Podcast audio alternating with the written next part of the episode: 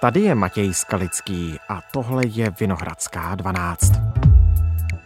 Ministerstvo zdravotnictví v Gaze, ovládané Hamásem, tvrdí, že při izraelském bombardování nemocnice zemřely stovky lidí. Premiér Benjamin Netanyahu řekl, že za výbuchem nemocnice v Gaze stojí teroristé, nikoli izraelská armáda, jak tvrdí Podle izraelské armády místa po dopadu jejich raket takto nevypadají. Exploze v areálu nemocnice Al-Ahlí v Gaze. Kdo jí má na svědomí a kolik lidí při ní zemřelo? Jedni tvrdí to a jiní zase něco jiného. Kde leží pravda, to zaměstnává analytiky z celého světa. Jak ověřovat zprávy z bojiště? Ptám se Koliny Koltajové z investigativní skupiny Bellingcat.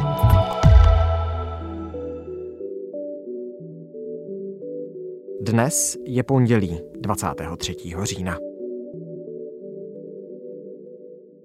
So hi and thank you very much for joining us on this podcast. Thank you for having me here.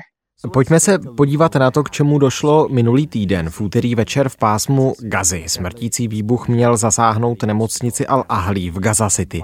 A média z celého světa při hledání povinníkovi neváhali obvinovat tu či onu stranu konfliktu. Uplynulo od té chvíle už několik dní, tak máme teď konečně jistotu, co se toho večera v Gaze stalo? Uh, Stále zkoumáme a analyzujeme záznamy, které máme k dispozici. Vím o tom, že některé jiné organizace a různé vlády už obvinili jednu ze stran a mluví o tom, že to mají potvrzené. Ale my v Bellingcatu jsme ještě k vlastním závěrům nedošli. Jak víte, spoleháme na informace a data z volně dostupných zdrojů, tedy na materiál, k němuž má přístup i veřejnost. A na základě těchto zdrojů to stále není jednoznačné. Pořád na tom pracujeme a občas to prostě trvá. Nechceme si prostě typnout nebo vycucat z prstu, že to bylo tak a tak. Takže nám to nejspíš ještě pár dnů nebo týdnů zabere, než opravdu přijdeme s konkrétním vysvětlením, co se vlastně stalo. You were among the first. Byli jste mezi prvními novináři a analytiky, kteří se do vyšetřování této události pustili. Tak kde jste hledali informace? Um, uh, ano, to je docela zajímavé. Náš tým totiž působí opravdu globálně. Tvoří ho lidé z celého světa. Vzpomínám si, jak jsem se podívala na aplikaci, přes kterou komunikujeme, jmenuje se Slack, a někdo tam napsal zprávu, něco jako Ježíš, myslím, že došlo k útoku na nemocnici. Takže se všichni, kdo zrovna byli vzhůru, mohli hned pustit do schromažďování a ukládání fotek a videí, vlastně jakýchkoliv dat, které se na různých sociálních sítích objevovaly. Dívali jsme se na síť X, čili na Twitter, dívali jsme se na TikTok, dívali jsme se na Telegram, Facebook i Instagram, prostě všude, jenom abychom zjistili, jestli se tam nedají najít nějaká videa nebo fotky toho, co se tam děje. A jak určitě víte, občas se stane, že narazíte na fotky a videozáznamy, které tu danou situaci nezachycují přesně. Takže jsme třeba našli videa už pár let stará nebo natočená někde úplně jinde. Než se přesvědčíme, že videa, která se chystáme analyzovat, jsou ta správná, zabere to spoustu času. Have you looked for... Dívali jste se taky po svědectvích lidí, kteří ten výbuch přímo viděli? Um, ano, snažili jsme se o to, jenže tohle je fakt těžké a občas je opravdu náročné dojít k nějakému závěru. Hodně záleží na zdroji té informace. Určitě musíme sledovat lidi, kteří jsou na místě, v terénu, kteří žijí v Gaze a můžou nám poskytnout nějaká videa přímo z té oblasti. Stává se totiž, že lidé najdou na internetu nějaká videa a nazdílejí je, jenže už k ním nepřidají zdroj, neřeknou, odkud pocházejí, což naši práci dost stěžuje. Proto nám nezbývá, než se při geolokalizaci podobných nahrávek spoléhat na vlastní schopnosti. Vždy se musíme přesvědčit, že nejde o starší záznam nebo fotku. Když už mluvíme o geolokalizaci, jak určíte, odkud ta videa, která najdete na sociálních sítích, jsou? Um, to je přesně důvod, proč jsme se rozhodli počkat a hned po tom výbuchu nic nevydávat protože jsme sledovali například záběry bezpečnostních kamer, živé streamy a spoustu dalších záběrů pořízených v noci, protože v noci došlo v přístavu v Gaze k výbuchu. A to prostě není lehké. Takže jsme pracovali na tom, abychom to nějak dali dohromady. Pak přišel den, takže se objevila mnohem lepší videa a fotky, které bylo o hodně snadnější geolokovat. V tu chvíli nás už napadlo, že by to mohla být nemocnice Al-Ahli. Na videích a nahrávkách jsme pátrali po konkrétních rysech charakteristických pro toto místo. Používali jsme také družicové snímky a dokonce i fotografie, které zveřejnili izraelské obrané síly. Hledali jsme na mnoha různých zdrojích. A pak to je tak, že se podíváme na nějakou fotku nebo video a podle konkrétních věcí poznáme, jestli to vypadá na místo z dané oblasti. Třeba podle stromu, parku nebo zdi. K tomu zjišťujeme, jestli je to nové video. A to nejen na základě toho, že zatím ještě nikde jinde na internetu není k dohledání, ale také, že škody, které jsou na něm vidět, jsou v něčem unikátní. Proto se ve své analýze zaměřujeme například na poškození, která mohla být způsobená kráterem po výbuchu. Vy jako skupina Bellingcat jste oponovali tvrzení izraelských obraných sil, že na místě žádný kráter není. Tak na základě čeho? Um, ano, tak to bylo. Dokonce jsme je požádali o komentář a myslím, že jsme dostali odpověď, což bylo, pokud vím, něco, co veřejně uvedli jako své vyjádření. A své původní tvrzení trochu pozměnili. Nejdřív říkali, že tam kráter není, potom tvrdili, že tam kráter je, ale není nijak velký. Takže to není úplně jasné. My nicméně předpokládáme, že ta díra po výbuchu, kterou jsme našli, je jednoznačně rozpoznatelná a souvisí s tím, co se stalo, tedy s útokem na nemocnici. Na snímcích a videích nemocnice z předcházejících dnů jsme žádný důkaz, že by tam takový kráter byl, nenašli. Takže si myslíme, že vznikl v posledních dnech. A to na místě, o kterém můžeme říct, že leží velice blízko té nemocnice. Konkrétně uprostřed travnaté, takové parkové oblasti, která se nachází hned vedle nemocnice takže máme za to, že tam kráter je. A máme videa a fotografie, které podle všeho zachycují, jak to na tom místě aktuálně vypadá.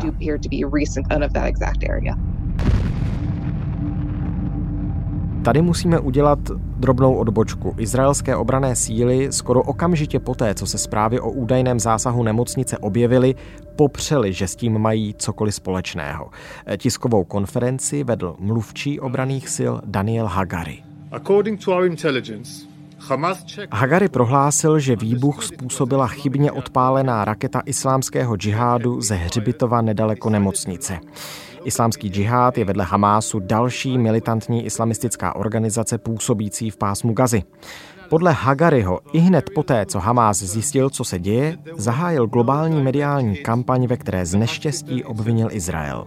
The only location damage is outside the hospital in the parking lot where we can see signs of burning, no cratering, Izraelské obrané síly vinu islámského džihádu dokazovaly mimo jiné infračervenými snímky pořízenými na místě a také od poslechem dvou členů Hamásu, ve kterém jeden druhému k jeho velkému překvapení oznamuje, že výbuch způsobila raketa bojovníků z islámského džihádu.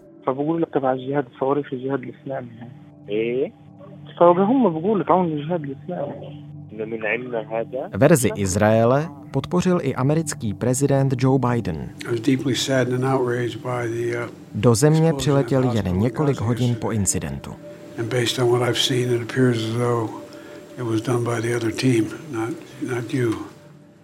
Hnutí Hamás stále trvá na tom, že za výbuchem stojí Izrael. A vlivná katarská televize Al Jazeera ve své analýze zmiňuje, že zatím nic nedokazuje, že by výbuch, který byl zaznamenaný ve vzduchu, a exploze v areálu nemocnice spolu souvisely.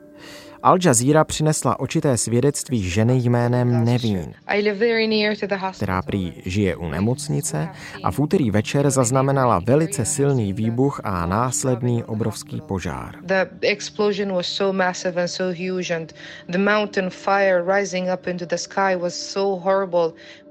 Nezávislého vyšetřování události se ujali mezitím investigativní týmy novinářů z celého světa, například BBC Verify, anebo Bellingcat.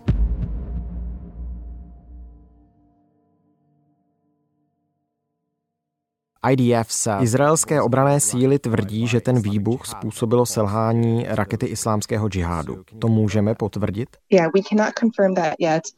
Um, to ještě říct nemůžeme. Podle rozměrů toho kráteru si ale dovolíme tvrdit, že to nemusí nutně být následek použití naváděných pum zvaných JDAM, Ty totiž obvykle dělají větší krátery. Existuje ale i teorie, podle které to mohla být naváděná puma Jadem. Vybuchla ale ještě ve vzduchu. V takovém případě by vznikl menší kráter, podobný tomu, který vidíme. Bez důkazů, o který druh munice doopravdy šlo, to však jsou všechno jenom teorie. Nevíme, zda ten kráter způsobila nějaká menší raketa nebo Puma Jadem, která nezasáhla to místo napřímo. Meteorologové prý dokážou odhadnout rychlost tornáda podle toho, jakým způsobem je poškozená kůra stromu. Dá se tedy určit i, co to bylo za raketu jenom podle kráteru? Um, Právě kvůli tomu je tak skvělé, že máme v týmu experty, že je nás v Belinketu tolik. Teď zkoumáme trajektorii té střely. Děláme nějaké doplňkové analýzy. Právě na tom všem teď pracujeme, ale nechceme nic zveřejnit, dokud si nebudeme jistí, že se za to můžeme postavit. Tahle práce prostě občas zabere hodně času. Není to něco, co máte hotové hned. Občas taky čekáme, jestli se neobjeví nějaký další obrázek nebo fotografie, která naše poznatky opravdu s jistotou potvrdí. Bylo by dost nebezpečné dělat předčasné závěry, zvláště pokud nemáme stoprocentní jistotu. A víme aspoň, že tam vybuchla raketa? Uh, víme, že tam něco vybuchlo. Je těžké říct, jestli to byla raketa, střela nebo něco jiného, ale víme, že na tom místě něco explodovalo a ta exploze vytvořila kráter.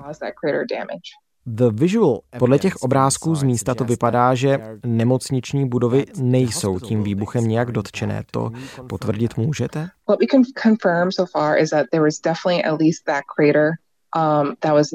Zatím můžeme potvrdit, že tam určitě u nemocnice byl kráter u té travnaté části. A víme, že tam přebývali a spali lidé. A to pravděpodobně navýšilo ty počty obětí. Těžko říct. My máme nějaké záběry škod v okolí nemocnice, které jsme viděli, ale nebyli jsme ještě schopni se tím vším probrat, takže jsme nic z toho ještě nezveřejnili. Protože znovu, my se skutečně snažíme mít jistotu, že záběry, které vidíme, přesně zobrazují tu situaci a nešíříme třeba dezinformace. Máte někoho přímo na místě? No, nemáme. A to je, myslím, to, co je na ověřování otevřených zdrojů vlastně úžasné. Jakože já jsem tady ve Spojených státech, mám kolegy, kteří jsou v Amsterdamu a po celém světě a snažíme se tuto práci dělat, aniž bychom někoho měli přímo v té oblasti. Mít v té lokalitě někoho, kdo sdílí informace z místa, je ovšem užitečné, protože teď se spoléháme na fotky a videa od lidí, kteří tam jsou. Ale jo, naše práce závisí na obsahu z otevřených zdrojů, takže tuhle práci fakt můžete dělat odkudkoliv. Reportér BBC přímo z místa hlásil, že lidé tam pořád ještě sbírají části těl. To je přímá citace. Existují nějaké důkazy podporující tvrzení ministerstva zdravotnictví v Gaze, které okamžitě po výbuchu mluvilo o stovkách obětí? Víte, myslím, že je stále příliš brzy něco takového potvrdit a pro nás je to opravdu velmi složité. Posuzovali jsme videa a fotky a myslím, že je fér říct, že při tomto útoku zahynuli lidé. Kolik? To ještě nevíme. Na to se zatím snažíme přijít a nevím, jestli někdo jiný má teď přesná čísla, ale určitě víme, že to je závažný útok. Asi můžeme odhadovat, že tam zemřel víc než jeden člověk. Bylo jich víc než tisíc? Asi ne. Ale kde je ta hranice, to nevíme. Izraelské ozbrojené síly říkají, že počty mrtvých byly schválně nadhodnocené, tak máte vy nějaké důkazy k tomuto tvrzení? Nemáme. To je důvod, proč jsou informace z místa tak důležité. Jsou tam lidé, kteří mohou fyzicky spočítat těla. Víte, můžeme se podívat na záběry z videa, ale i z toho, co spočítáme na těchto záběrech, je potom těžké říct nějaké počty. V téhle práci, kterou děláme, někdy nejsme schopni bez pochyb vyvracet nebo ověřovat každé jednotlivé tvrzení. Můžeme jedině přidávat různé části a kusy k té záhadě a snažit se odpovědět na otázku, kdo za to může nebo co se děje. Víte, chtěli jsme uveřejnit aspoň jednu část téhle skládačky. V tomto případě šlo o existenci kráteru na místě. Ale někdy to jsou věci, na které nejde najít odpovědi jen z otevřených zdrojů. Někdy je to prostě otázka toho, komu věříme anebo nevěříme. Sometimes, or sometimes just holding off and, and, and waiting until more information comes out, you know? Někdy. Nebo někdy je to prostě jen o tom, že se zdržíte okamžité reakce a čekáte, dokud nepřijde víc informací. Někdy to tak prostě musíme udělat, i když to bývá těžké, když jde o něco tak psychicky náročného nebo do očí bíjícího, jako tento útok na nemocnici. Měla bych dodat, že když jsem si o tom přečetla, zalapala jsem nejdřív po dechu. Chceme vědět, kdo za to může, koho máme vinit z takové krutosti a chceme tu odpověď okamžitě. Ale někdy to trvá, zvlášť když posloucháte tolik navzájem si odporujících příběhů, tolik si navzájem odporujících důkazů a není to okamžitě jasné. Takže to může trvat další den, týdny, měsíc, to ještě nevíme. Často, když ověřujeme pomocí otevřených zdrojů, strávíme na tom týdny nebo měsíce, protože chceme mít opravdu jistotu. Nekontrolujeme to jen dvakrát, ale třikrát. Děláme všechno proto, abychom měli všechny potřebné důkazy na podporu svých tvrzení. Všechno, co děláme, je transparentní. Není to schované za nějakou tajemnou zástěnou.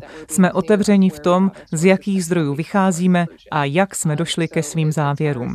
Takže pokud jde o Belinket, pracujeme na tom a bude potřeba počkat. Jak dlouho, to je těžké říct. Um, Mluvíme tu o konfliktu mezi Izraelem a Hamásem, o jejich válce vysílané v přímém přenosu na sociálních sítích, která je zamlžená dezinformacemi, tak eh, proč tomu tak je? Oh my gosh, it is tough. I've been studying uh, mis and disinformation for, for a number of years, and it feels just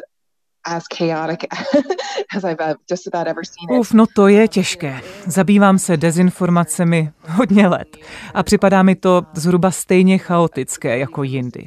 Víte, v nejistých dobách a Samozřejmě při mimořádných událostech mají dezinformace schopnost vyplnit ten prázdný prostor. A myslím, že v případě konfliktu nebo války je to samozřejmě celé urychlené. Takže nejde jen o fyzický konflikt odehrávající se v Gaze a v Izraeli, ale je to taky samozřejmě informační válka. Je to důležité, protože chcete, aby lidi podporovali vás, takže pro každého, v jehož prospěch ty dezinformace jsou, to znamená výhodu. Koho podporujete? Podporujete Palestince nebo Izrael? Podporujete někoho jiného?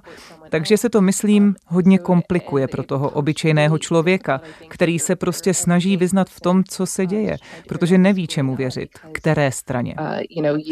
A myslím, že všichni máme tendenci k tomu, že chceme věřit informacím, které zapadají do našich předsudků.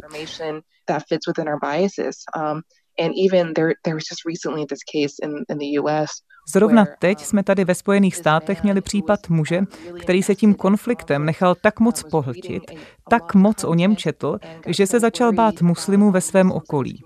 Skončilo to tím, že napadl matku s dítětem a toho šestiletého kluka zabil. A myslím, že to byla přímá souvislost s tím, co četl online.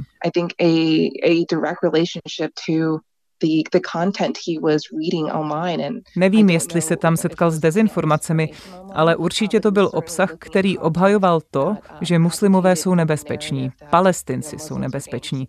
A četl toho tolik, až se pokusil napadnout a zabít svoje nájemníky. On byl totiž jejich domácí. Takže všechny nás to ovlivňuje způsobem, který ani nečekáme. Jak tohle všechno může ovlivnit lidi ve skutečné válce, v té skutečné fyzické válce? I think uh, it can really affect people on the ground, not because because you know we take the the Myslím, že to lidi skutečně může ovlivnit, protože se díváme na veřejné mínění a podle toho podporujeme nebo snažíme se pomoct lidem. Ovlivní to jednu nebo druhou stranu, pokud se budete snažit jednu z nich podporovat a poskytnout jim pomoc. A nejenom to. Může to ovlivnit, jaké činy nebo opatření udělají ti, kdo jsou u moci. Víte, myslíme si, že to je problém možná jen pro obyčejné lidi, ale dezinformace mohou ovlivnit i tak vysoce postavené osoby, jako je prezident. Víte, dokonce i americký prezident Joe Biden tady ve státech před několika dny mluvil o tom, že viděl fotky izraelských miminek bez hlavy. A jeho tiskové oddělení to pak muselo uvést na pravou míru. A tahle dezinformace se šířila, protože on ji tímhle potvrdil. Přestože si myslím, že nikdo z jeho týmu to neověřil. Takže tahle malá dezinformace se šířila a přitom šlo o prezidenta. Čili to může ovlivnit každého z nás a zvlášť, když jde o někoho, kdo má moc, tak to samozřejmě dopadne na ty, kdo jsou přímo součástí toho konfliktu.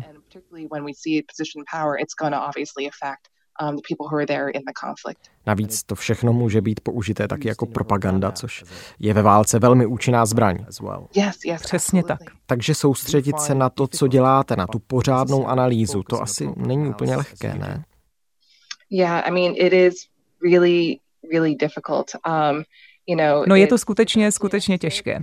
Je to absolutně nezbytné, protože na internetu je tolik informací a dlouho trvá, než se tím přebrodíte.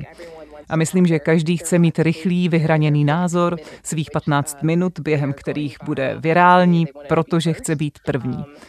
Ale myslím, že důležitější než být první je být přesný. Myslím, že všichni máme tendenci, hlavně u mimořádné události, chtít vědět, co se děje. Máme dokonce tendenci to sdílet. Jako ty bláho, viděla jsem tohle a chci to předat dál, protože tohle přece lidi potřebují vědět. Myslím, že takhle to máme všichni, včetně mě. Ale pokud jde o roli novináře nebo výzkumníka, tak tohle prostě nemůžeme dělat. Máme větší povinnost a větší odpovědnost. Musíme si pohlídat, že počkáme, než něco zveřejníme a že si to promyslíme. Musíme předtím určitě udělat pečlivou analýzu, abychom to pak po zveřejnění nemuseli opravovat, protože to taky může poškodit důvěru, kterou má veřejnost v to, co bylo řečeno.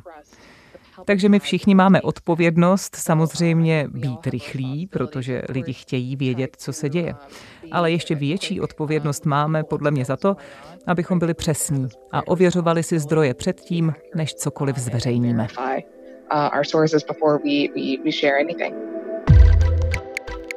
Thank you for all your answers. Yeah, thank you so much. Tohle už je všechno z Vinohradské 12, z pravodajského podcastu Českého rozhlasu. Dnes s Kolinou Koltajovou, analytičkou investigativní skupiny Bellingcat. Bavili jsme se o nedávné explozi v areálu nemocnice Al-Ahlí v Gaza City. Rozhovor přeložili Kateřina Pospíšilová a Miroslav Tomek. Dubbing obstarala Karolína Koubová, zvuk Jaroslav Pokorný a přepis na webu Tereza Zajíčková. Vinohradská 12 bude dění ve válce mezi Izraelem a Hamásem dál bedlivě sledovat. Ostatně vydali jsme k tomu už čtyři různé epizody. Najdete je tam, kde jste zvyklí, to znamená v jakékoliv podcastové aplikaci nebo třeba na webu www.irozhlas.cz. Naslyšenou zítra.